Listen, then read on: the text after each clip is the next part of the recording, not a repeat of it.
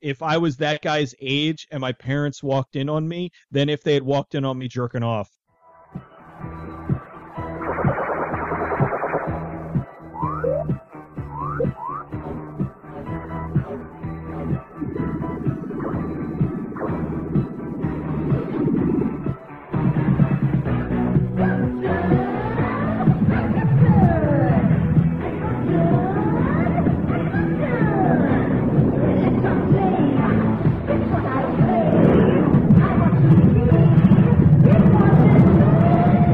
Radiodrome. It's another episode of Radiodrome. I am Josh Hadley. With me, as always, is that commie pinko, Peter. Long live the new flesh. You can long live the new flesh. Cecil, yeah. Are you a death to Videodrome? No. You haven't seen the movie in a while, have you? No. Death to Videodrome, long live the new flesh is the tagline. Die Hard. If you want to die hard, what you do is you go to adamandeve.com. There you go. Nice. You use the promo code DROME, and you get 10 free gifts on top of whatever you order. You get 6 free DVDs, a free mystery gift, a gift for him, a gift for her, and free No Peter shipping, all for using the promo code DROME at adamandeve.com. Speaking of dromes, we're not going to be talking specifically about Videodrome tonight, although it will come up. I want to talk about subversive films. Now, when I say subversive films, what that means in film terminology is essentially a movie that's masquerading as something else. For instance, a movie like Network. It's masquerading as a character drama when really it's a savage, savage indictment of television and where Patty Chayefsky saw television going. They Live is a subversive film. It's a film that is an action movie on the surface, but really is a savage indictment of Reaganomics and the late 80s economic system. So a subversive film would be a movie that's pretending to be one thing, but is really saying something else. Now, obviously, that's a subjective term. What would you consider to be your go-to subversive film? A film that's always you've enjoyed on two levels. They Live is a great example because it really is a fantastic movie that has so many great elements of different things. It's got the action and it's got just that great message. Another one would probably be, if I'm thinking about movies that are masquerading as another thing, RoboCop would be a pretty good example of that because it's both a solid action film, but it's also got a lot of political satire and even some horror elements and stuff like that. So those would probably be my two top picks. And then other than that, I don't know, really anything David Lynch or Cronenberg has done. And with RoboCop, you also have the Christ analogy as well, which you don't notice at first. But, I mean, literally, he gets resurrected. When they're putting him together, he's on a cross. I mean, hell, at the end, he literally walks on water. Yep. The Christ allegory, it starts off subtle and does not end so subtly, but that's Verhoeven. Gonna say RoboCop and They Live, but you beat me to it. That's because those are two of the most obvious, really. Two of the most awesome, to be honest. Oh, they certainly are. I will go. I'll bring up Natural Born Killers, which Natural Born Killers is on my list. That's absolutely a subversive film. Oh, it totally is. That was a movie that, man, did people just not even remotely understand that movie when it came out. Dawn of the Dead, too. Dawn of the Dead would be a good. Day of the Dead as well. Mm-hmm. Yeah. Pretty much any of the Romero movies, really. But I feel Dawn of the Dead is the most... it does it the best as far as kind of show, the whole commercialism angle and all that stuff. I'll agree with you on that, but I'd actually say of the Romero stuff, Night is actually the most subversive. Because, I mean, you got to remember when Night of the Living Dead came out. This is 1968. Martin Luther King had just been assassinated. JFK had just been assassinated. You've got the rise of the hippie movement, and Romero's very open about how his movie is literally about the new society swallowing the old society that refuses to change. Because part of the point of the movie is if these people could just work together and put their prejudices aside, they all would have survived the night. Think about it. The zombies only kill two people in that whole movie. All the rest of the main characters kill each other. That movie is all about this. That movie is the 60s personified. You just don't notice it because it's a zombie flick.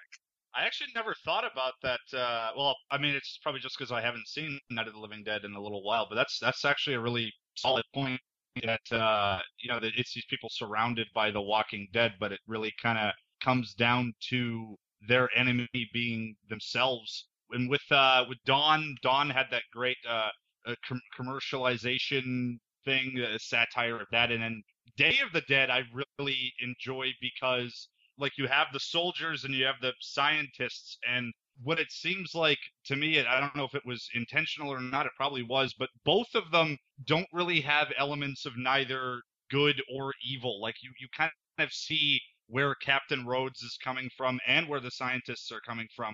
And especially with, you know, with Frankenstein, where he's feeding the, like the bodies of the dead soldiers to keep, you know, Bub nourished. And you can really see why Captain Rhodes might be a little bit fucking pissed off about that. So it's really excellent when neither are really good guys or bad guys. It's sort of, it's this inner message that you could be fighting yourselves, even though you have, like, these monsters around you. Like, I think all three of them have some really solid messages and satire in them. But I'd even go as far as the fourth one too.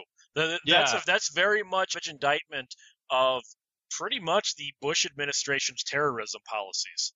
So yeah, they're all really solid. The Land of the Dead, I really like. All four are just really, because they're not just zombie movies. Like, there's more to it than that when you actually think about them, and I think that's really cool. Because, see, when it comes to subversive films, a lot of people confuse, like, before the show, Peter asked me, what is a subversive film? I believe the way you put it was, is that just like a weird experimental film? And I'm like, no, because that's what a lot of people think subversive is. They'll list, like, I saw so many lists of subversive films that have the William S. Burroughs 1984 Decoder movie on it, the German film. It's a great film. It's just a weird movie for the sake of weird. It's not trying to make a point about anything. A subversive film would be something that is masquerading as something else. That's why you have something like 1971's Johnny Got His Gun, which most people, it's sad, more people know that from the damn Metallica song than they do from the actual movie being a fantastic film. That it's on the surface, it's a pro-patriotic, this is why we fight, this is why war exists, because freedom has to be fought and bled for. Really, it's about, this is why war is wrong and war is terrible. So that's a subversive film. Do you see what the difference is between a weird movie and a subversive film? Well, yeah, I mean, when you have weird for the sake of weird, it's just kind of weird. But then when you've got like examples we made, like RoboCop or They Live or Night of the Living Dead, where it's like, okay, this is marketed as a horror movie, but there's a message to it. There's something. It's trying to say more than just here's a character with a big gun shooting people. There's a why to it. There's a dissection of something in culture or politics or some kind of social satire to it. So yeah, I can see where you're coming from for sure. The most obvious would be Network, but you get some that are less obvious, like 1931's Dracula, Todd Browning's Dracula. That movie was all about sex. You could not show in a sexual context a man kissing a woman on the neck, caressing her lingerie-clad body, stalking her in the night. All of these things were against the movie code. But a vampire doing it was a very sexual, sensual act that got on the screen where it would have been pornography otherwise. Todd Browning and Universal very cleverly subverted the code to essentially get a sex film made in the guise of a vampire book. Yeah, it is kind of funny to think of it in that perspective, because, you know, we're seeing stuff now and there's so much stuff that pushes the envelope, and, you know, with the ability to just go on the internet and look at, you know, hardcore pornography. It's funny to think that back then something, I mean, there's some Dracula movies that are rated G now. In 1931 context, that's right. A very sexual film, isn't it? Oh, absolutely. Yeah. Well, I mean, Bela Lugosi was a sex symbol. Talk about standards changing. Yeah. Pull the strings! No, that's the 50s. That's the 50s. He doesn't do the Ed Wood stuff till the late 50s. He doesn't do that until later. Beware, take care. The big green dragon that sits on your doorstep. He eats puppy dog tails and big fat snails. Home! I have no home! This jungle hell is my home! Okay, we're not going to just talk about Bela Lugosi moments in Ed Wood movies. I could do that all night. I know. Gene Roddenberry, the kind of hack that he was, he did have the great idea of Star Trek being a subversive series. You could not, on 60s television, talk about race issues or sex issues, and I mean sex as gender issues, or the inequality of the poor versus the rich. All of these things were absolutely taboo on television. But if you have an alien that's black and an alien that's white having to deal with this, if you have an alien of both genders, if you have aliens that are doing this, that was okay. I think Star Trek is I'm talking the original Trek, is an absolute example of a complete subversive series, because you could not do this on any of the contemporary TV shows, but you do it in outer space with an alien and it's okay. Oh God, yeah, you didn't even have to.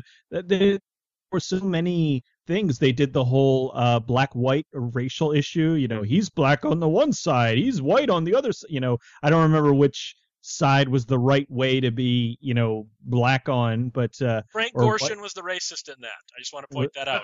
Okay, but there's that. I mean, you had the first interracial kiss on television. I mean, yeah, he did a lot of deeper stuff than, you know, wasn't just space travel. You know, it was kind of a lot of social issues, disguised as space stuff.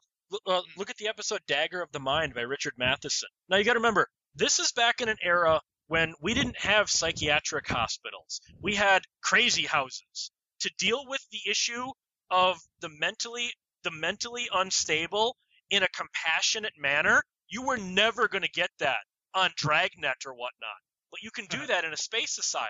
Yeah, as Cecil said, you didn't even really need to bring up the context. Like they were totally doing that, doing stuff that they wouldn't normally be able to do, but making it passable just because it was with aliens in space. Well, now something else a little more quote down to earth. I don't know if Cecil was a big fan of this series, but I know Peter was. I really think Miami Vice was a hell of a subversive series, especially seasons 2, 3, and 5, because really, especially when you look at Vice as a whole, on the surface, it's a flashy MTV-style cop show. Yeah, but really, it's about the futility of the drug war and the corruption, both in the literal and abstract sense, of those who have to fight the drug war, both on the criminal and the procedural side. Because, Peter, I think it was season 3. Of the 24 episodes, there were only like 6 that did not end with the bad guys losing. I mean, wasn't that whole show essentially about we can't win the drug war and the toll it takes on the people? I mean, how many episodes of Vice dealt with corrupt DEA agents, corrupt judges, corrupt politicians, or corrupt police officers, all corrupted by the system they were working in? The bad guys were the better characters in some cases, weren't they? Vice was absolutely a subversive show. I mean, even with a character like Crockett, who is in deep undercover with his job, and he's subjected to both the lifestyle of the people that he's arresting. You can sense that he's kind of starting to adapt a little too much to the criminal underbelly of the city, and that he's almost kind of slipping into it, which is just a commentary in itself on just how much these the police get immersed in what they're doing and the kind of toll, like both physically and mentally, that it can have. Season 3 was almost completely nihilistic as well. I mean, Season 3 was all about just how bad this is on both sides. Season 1 was kind of fun. Season 2 and 3 were darker and more nihilistic. Season 4 was the goofy season with aliens and the goddamn Sonny Burnett crime lord story arc. And then Season 5 started to get dark and nihilistic again. The series ends with Crockett and Tubbs having to quit the force because they cannot deal anymore with the bullshit that the CIA has been putting them through by keeping the drug war going, because it's propping up the governments that the puppet governments that the CIA secretly controls. They literally can't take it anymore and quit in the series finale. That's a pretty subversive thing for a goddamn cop show, isn't it? I liked Miami Vice, but I mean, I've really only seen a few handfuls of episodes here and there. So not enough to really, I mean, I get all of what you're going for, because I remember a lot of different episodes where, you know, it was a lot of crooked DEA agents and all that. And I really would like to go back and watch it again, because I've seen various episodes over the years. I'd like to see if it's on Netflix or something. Maybe I can just start at the beginning and kind of. Nope, it actually just got pulled last month. Did it? Yeah, it just left Netflix. I've got all the DVDs, so I can watch them. Like another subversive TV show. I know, Cecil, you'll agree with me. Max Headroom is the very definition of a subversive TV show. Oh, God. It was a high-budget network television show that was all about making fun of how bad and stupid high-budget network TV was, and it took them 2 years before ABC realized that they were the ones being made fun of, and they were airing it. Oh, excellent show. They completely were, they're kind of like the sci-fi version of Network. You know, I look at it from like how far ahead they were as far as calling things, you know, call it, you know, reality television, blipverts, just so many different things that they were way ahead of. I mean, they you know, even the 20 minutes into the future, it could not have been more apt. You know, they really were just ahead of their time, and they were just constantly poking fun at the network and showing just the corruption and all that. And yeah, they didn't. I think that honestly, I think if the show would have done better ratings wise, they wouldn't care that they were continuing, you know, that they were making fun of them. It's just that unfortunately the show was just too far out there for a lot of people. It was too smart. People didn't get it. Yeah, people didn't get it, and it just... the fact that it was up against Miami Vice and Dallas didn't help. Well, yeah, that was... I think that always will kill a good show. I always like when, hey, we've got this brand new show. We're going to put it against other shows that already have a built-in audience, and then they wonder why it's not doing well. I remember when Push Nevada debuted, and I'd already seen the unaired pilot, and I'm like, this is an amazing series. Oh, it's going up against CSI. It's gone. Mm-hmm. Yep, 7 episodes later, gone. You have other kinds of let's stick with TV for just one more here. Well, two more, but they're both from the same creator, Kenneth Johnson. Alien Nation and V, and I'm talking the original V, were very subversive TV shows. I mean, V. Well, you're talking the two miniseries. Yeah, the original V and V: The Final Battle. And then the Alien Nation TV series, because even Kenneth Johnson's not happy with the damn movie. Gale Anne Hurd wrecked that movie. Oh! The James Caan one, he doesn't like at all, which is why Alien Nation, the TV pilot, is the same story, but according to Kenneth Johnson on the commentary, done properly. Yeah, it's the same plot, and it's just done so much better. It really is. The guy who plays... the guy who played Francisco, I liked better than James Caan. Or was it? Oh wait, no, Pataki. No. I'm sorry. Sykes. Right. I'm mixing up my characters. Sykes was Gary Graham in the show and was Caan in the movie. Yes. And then was it Pataki was in the in the movie. In the movie, Mandy Patinkin. Mandy Patinkin was in. Yeah, I liked George in the show better than Mandy Patinkin in the movie. According to Kenneth Johnson, he said Gale Anne Hurd stripped out any subtext and any message that it had and just made a buddy cop movie where one of the cops happens to be an alien. He's like, Gale Anne Hurd just made an action movie out of what you know, Kenneth Johnson probably being a little too close to it. What he said was a very thoughtful, subtle script. And when you see the 2-hour TV pilot, you go, yeah.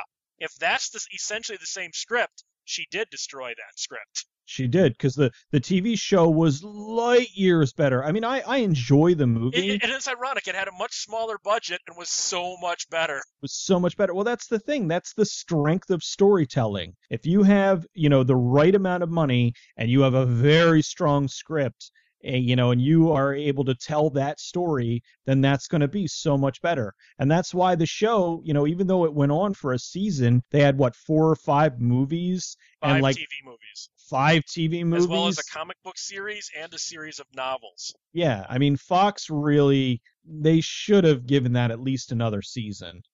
Alien Nation was a great show. And it, like, V mm-hmm. was all about, you got to kind of put your guy, you guys were too young, but you got to look at the 1984 context of the original V, the 1983 context of the original V. You had the growing skinhead movement and the rising neo-Nazi fascism in America. That's what that whole thing was warning of. But the network didn't want to take it on so abruptly, because V was originally supposed to be just a modern 1983 take on the old novel It Can't Happen Here, about the rise of Nazism in Germany prior to World War II. And they were like, no. And Kenneth Johnson saw he was losing them in the pitch mm-hmm. meeting. He goes, but the Nazis are aliens. And they're like, oh, now we're in. Because, you know, Return of the Jedi had just come out and everything. They're like, now we're interested. Well, the visitor symbol is a frickin' swastika. Without some of the ends. It's a modified swastika. Their uniforms are Nazi uniforms, just colored differently. Yeah, I mean, it and to be perfectly honest, it's a good thing that he did that, because I don't think it really, you know, it would, if they did a straight up, you know, here's Nazis and all that, like, we wouldn't be talking about it now. Like, it just wouldn't have had the same impact. But because it was the whole, you know, here are these aliens, and they're really, you know, we think that they're our friends, but they come down, and oh my God, they're really lizard people, and oh my, in the final battle when they gave birth, when the one girl gave birth to the green lizard, the baby, yeah, scared the shit out of young little me. Hey, I'm older than you. I watched that first run. You probably saw that on the WGN reruns in the 90s. Something, I don't remember, but man, I cried and I could not watch that. Hey, I'm like, at least after that, you had Michael Ironside shooting lizards with armor-piercing bullets. Oh, yeah. Well, the thing is, I went back and watched it again, and I love it, but I'm like, oh, man. Well, I was scared. Oh, like, it's a rubber puppet. It's a bad effect, too. It's so bad. And I was terrified. Like, oh my God, lizard baby! I watched both, yeah, just on its second run or whatever in the 90s, the reruns and whatnot, and yeah, really, I like that one a lot. V, I remember a little more watching the that's the one that had like a bunch of TV movies, right? It was first a 4-hour miniseries, and then a 6-hour miniseries, and then a god awful 18-episode regular TV show. Yeah, I remember watching the ones with Michael Ironside and what's his name, Beastmaster, Mark Singer. Yes. his just wonderfully over the top acting in that show is just fantastic. And yeah, definitely subversive, because you have like this sci-fi plot, but it's a commentary on, you know, the skinhead thing and Nazis and stuff like that. So it's it was very well done, especially for its time. Definitely a clever, subversive show, and always going to be a classic. What about the obvious one, Videodrome? Videodrome is obviously a very subversive film in the fact that it's making a commentary on the type of it's a film about people becoming too affected watching violent gore films, and it's a violent gore film commenting on people watching violent gore films. It's a commentary on the burgeoning home video market. It's the commentary on cable television. It's also a commentary on sex, because really, even though the Videodrome signal is not transmitted via sex, it's all very sexualized to the point where, like, Nikki Brand is almost a personification of deviant sex in that, isn't she? Videodrome is one of those ones where it's not only subversive, but it is also quite weird, because, well, it's a Cronenberg movie, so it's got like weirdness to it, but it is very intelligent and subversive as well. It's, as you said, a commentary on how people are basically getting too desensitized to violence, and in that film, it gets to the point where there's like the Videodrome channel is discovered as like as a snuff channel of people really being killed. So I think it's a commentary on what could possibly happen if the envelope keeps getting pushed further and further. Like, what if that's what people will see as entertainment? Like, they can no longer take seriously watching, you know, fake violence. They gotta see the real thing. And I think that's pretty fucking scary. And that was made in 1981. Look at the commentary that says about 2015. If anything, Videodrome is more relevant today than it is than it was now, just with the rise of all the reality shows and stuff like, you know, Jackass, with people hurting themselves on purpose to entertain people. So it's almost like we're actually close to getting a snuff channel, because people are getting to the point where they would rather see people actually get hurt than see something that's acted out. I would say along that, Network is closer, because with the exception of the last two minutes or so of Network, every single thing Patty Chayefsky said at the time was pure science fiction has happened. You know, I mean, Network even predicts reality TV a full 12 years before reality TV. It's great. I remember the first time I saw it, I was like, I really like this. I don't understand it, but I nobody understood it the first time they saw it. Yeah, it's definitely a look into what entertainment has become. Another one that was way ahead of its time. It was showing that people wanted more and more twisted and weird stuff, and we kind of are there now, where it's almost, oh god, that's, oh, a guy getting hit in the nuts, oh, that's so, like 1985 America's Funniest Home Videos crap. Like, people are always kind of pushing the envelope, and more violence and more just more over the top stuff. And like Peter said with Jackass, people started just wanting to see these people hurt themselves. They didn't, they didn't care that there was no story. They didn't care that there was no redeeming values. It's just like, oh, look, you hit him with a hammer. It's funny. Depressing in that aspect. Look, do you know what the original title, the working title of Videodrome was? Network of Blood. A little less subtle than Videodrome, because even Videodrome is a very apt title. Drome is an arena of combat. Videodrome. You tell me that doesn't actually signify kind of the internet now. Isn't the internet a Videodrome, really, when you break it down? Mm-hmm. And there's a lot of people combating and ripping each other apart in YouTube comments and videos and whatnot. So it really is pretty much just an arena of mostly very angry and hostile people. You have one that I think most people do not consider a subversive film, but I absolutely do. That would be Ms. 45. Because Ms. 45, it's packaged as a rape revenge film. Yeah. Except she's totally wrong the entire time. Well, okay, not the entire time. After the second rape, then she goes wrong. She's killing innocent people.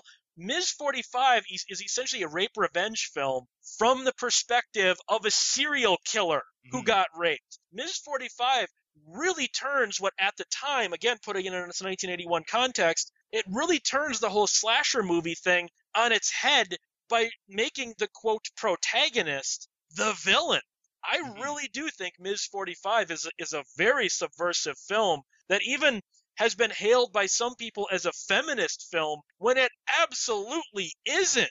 At best.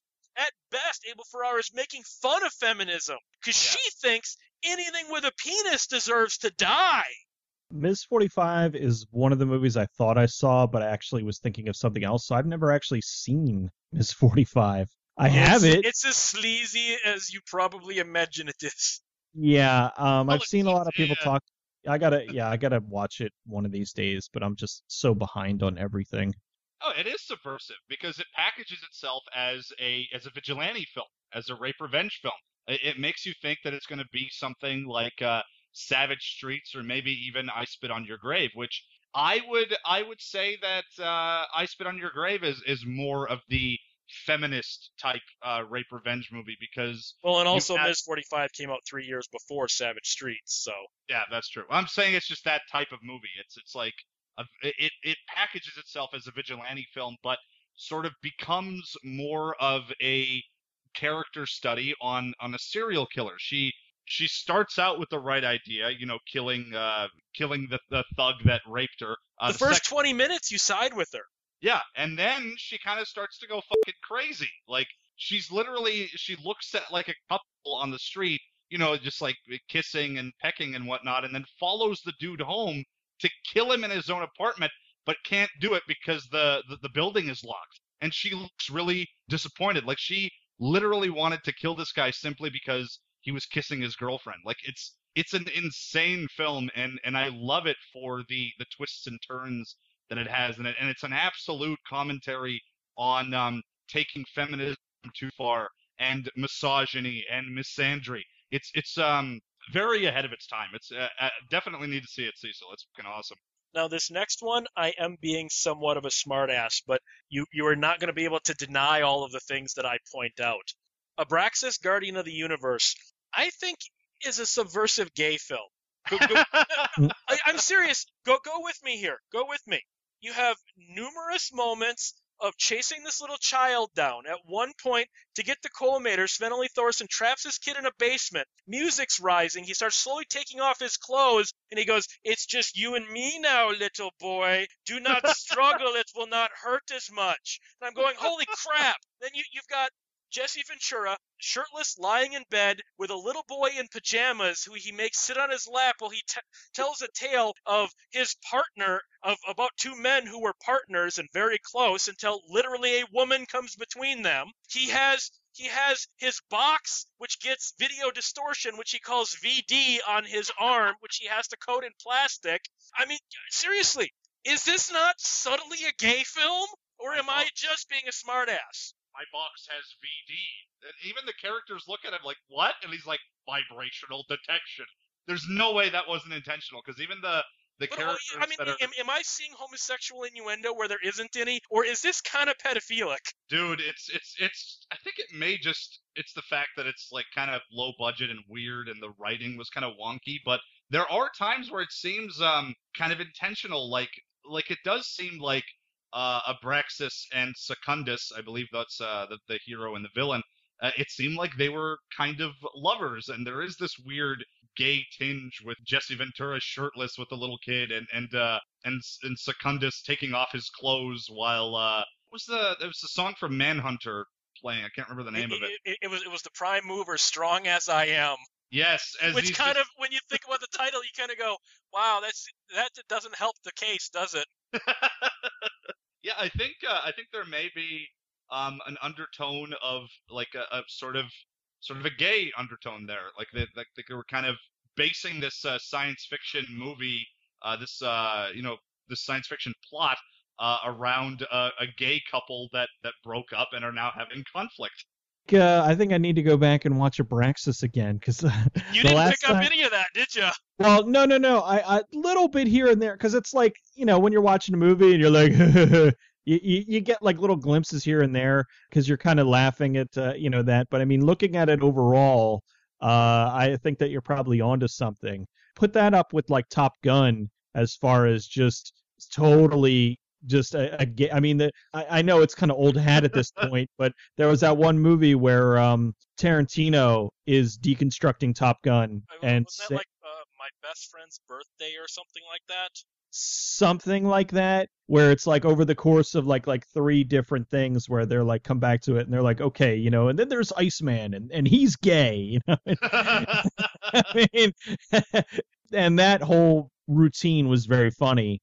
So, I could see something like that with Abraxas. I'm sure there's more movies out there and stuff where they kind of inserted a little bit of stuff here and there just as like a goof, and then there's occasionally somebody will pick up on it, but it's just I'm looking too far into it. Top Gun is a gay porno without the porn. But then, you know, speaking of like gay subversion, look at Nightmare on Elm Street Part 2, Freddy's Revenge. Oh, that wasn't even... That's absolutely...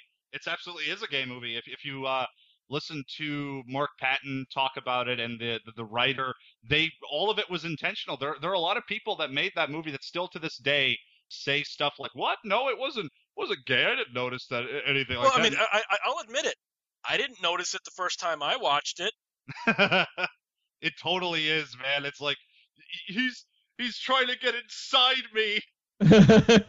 So are you saying you want me to sleep with you? Yeah, it's so like really obvious now watching it. You know, like it's done really well though. I think that actually really added. It's actually done element. Pretty, with the exception of the gym teacher. All the gay stuff in that movie is pretty subtle.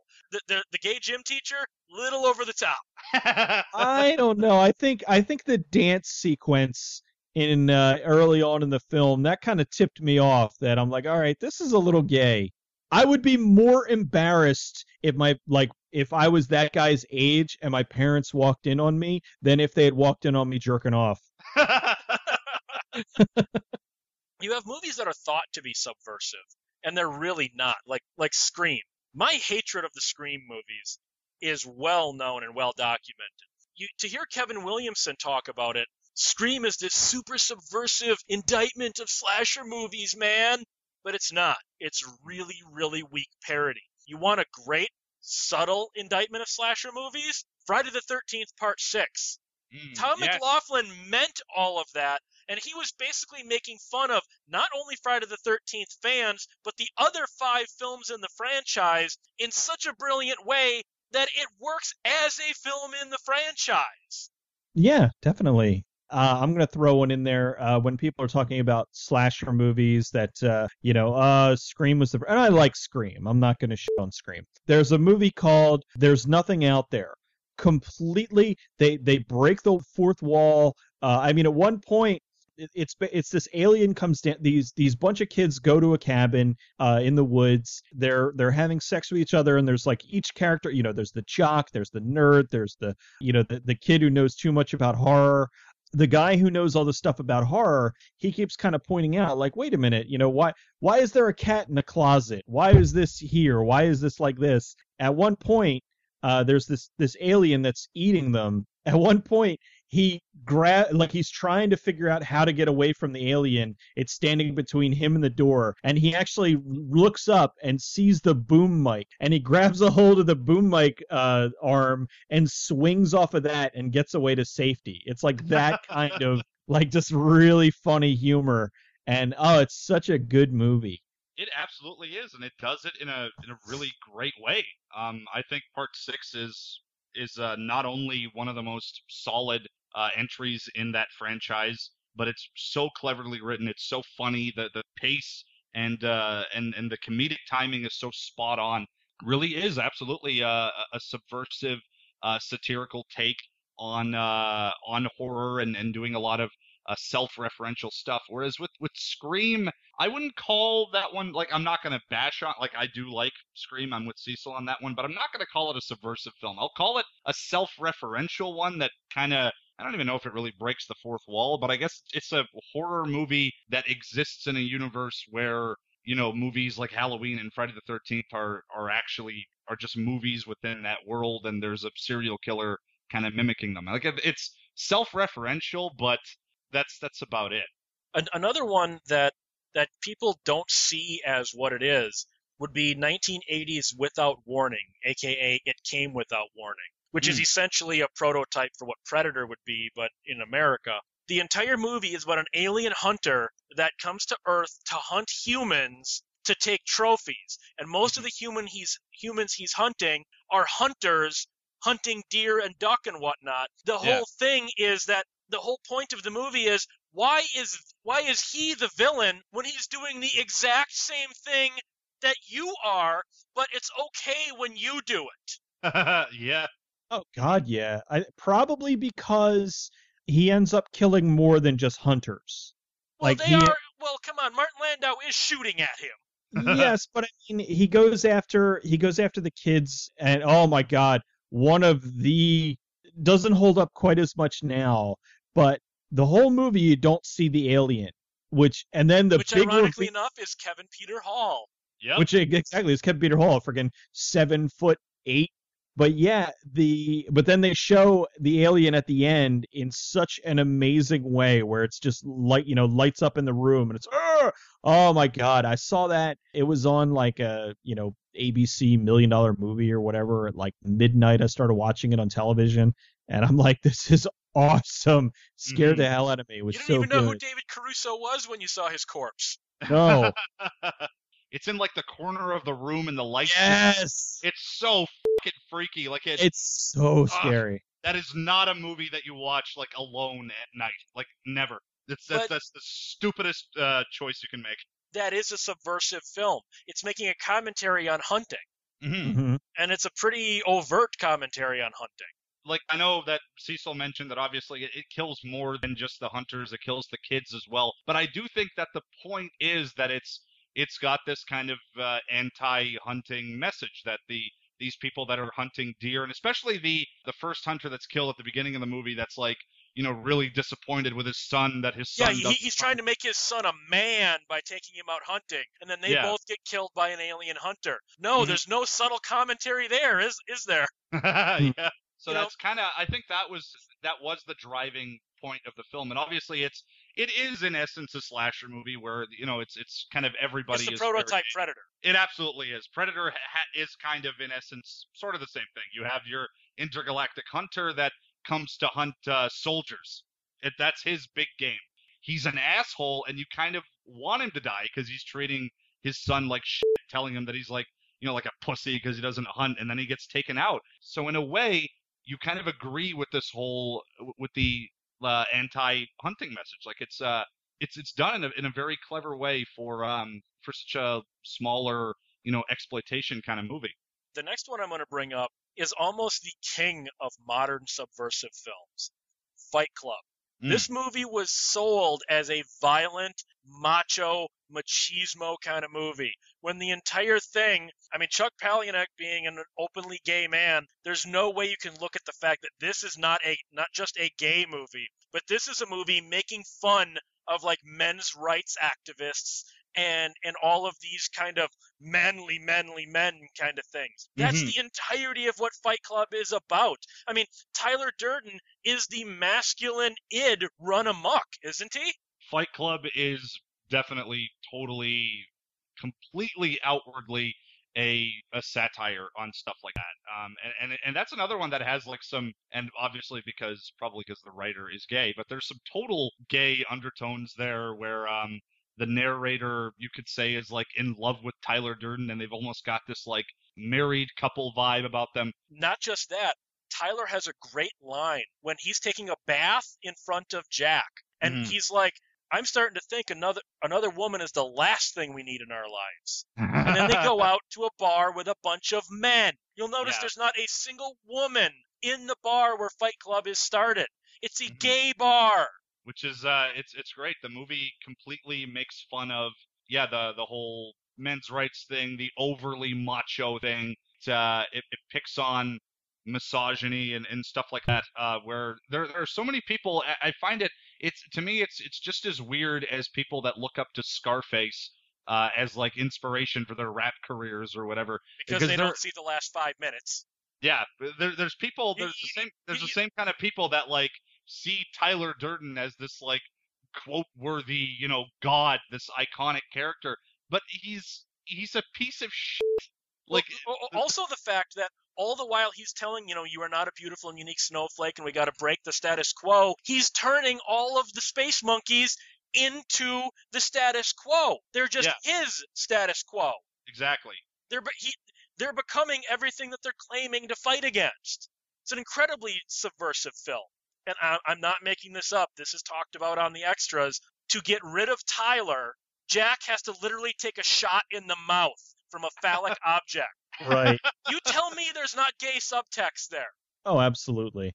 Yeah. Oh, it's a great movie, though. It still is. It is funny, like you said, with Scarface, how people are projecting it in the wrong way. It's like it's not that they're not great movies. They're great movies, but they're looking at they're fighting the system, and they're doing, well, yeah, but there's more going on than just that.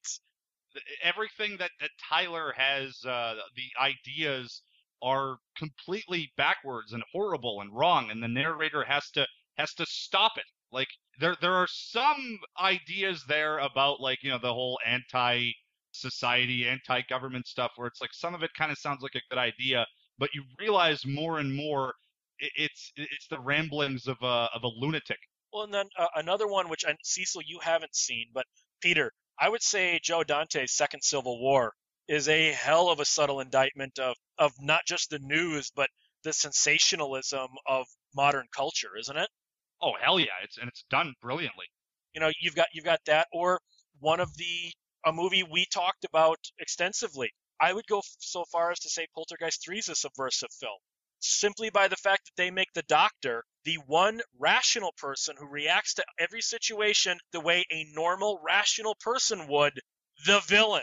That's a very subversive element, isn't it? Yeah. Yeah, I didn't think about that. I can see that point. That's pretty awesome. What do you think a subversive film needs to do to be seen as such?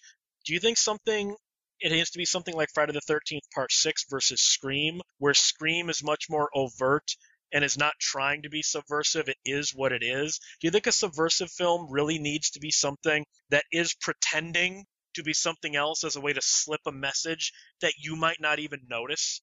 I like the subtlety. I like when you go in expecting one thing and you kind of get something else, and it kind of sneaks a little thing in there. Because, like, when I went to see Fight Club, from the trailers, it made it look like it was going to be kind of an action, you know, down with the man movie. And it was to a little bit, but then there was much more of the subversion in there. And I liked that. I liked when a movie makes you think a little bit more. So I would go with more of the subtle stuff than just the, you know, in your face kind of stuff. I mean, I will say there have been a few movies like Scream and movies that came out, you know, in the post-Scream era, as they called it, that did turn a lot of the horror movie stuff on its ear. Some were more subtle than others, but I don't think that there's really, I don't really have a problem with those. I don't think that there's an issue. I think that it's kind of funny that they're able to point that stuff out. It's just a matter of how well it's done. But in general, I prefer the more like subtle stuff. Well, I like being surprised. I like it when I go into a movie thinking it's going to be a certain thing, and then it ends up kind of surprising you with its with like a hidden message or something like that. Like It Follows did a really good job of that, where it's an alien horror movie that's actually a kind of a commentary on STDs. Babadook is like a slow burn 70s ghost monster type movie, but it's actually got an underlying element of mental disorders. Like that's kind of it throws in that little hidden message, and you don't expect it going in, and it's really awesome when it's done the right way. It's another good example of stuff I've seen recently, like Nicholas Refn's Only God Forgives. I went into thinking it was going to be a revenge vigilante kind of movie, and instead it's looked at from the side of the bad guys, and there's this underlying message of the cop is basically God, and he's the only one that can forgive the family of the, you know, of the brother that raped the little girl and shit like that. So I really like it. I like going into a movie and, you know, obviously expecting to have a good time, and then actually leaving and having some stuff to think about, and watching a movie that gave me more than just, you know, the blood and explosions for an hour and a half to 2 hours. Like, I think it's really...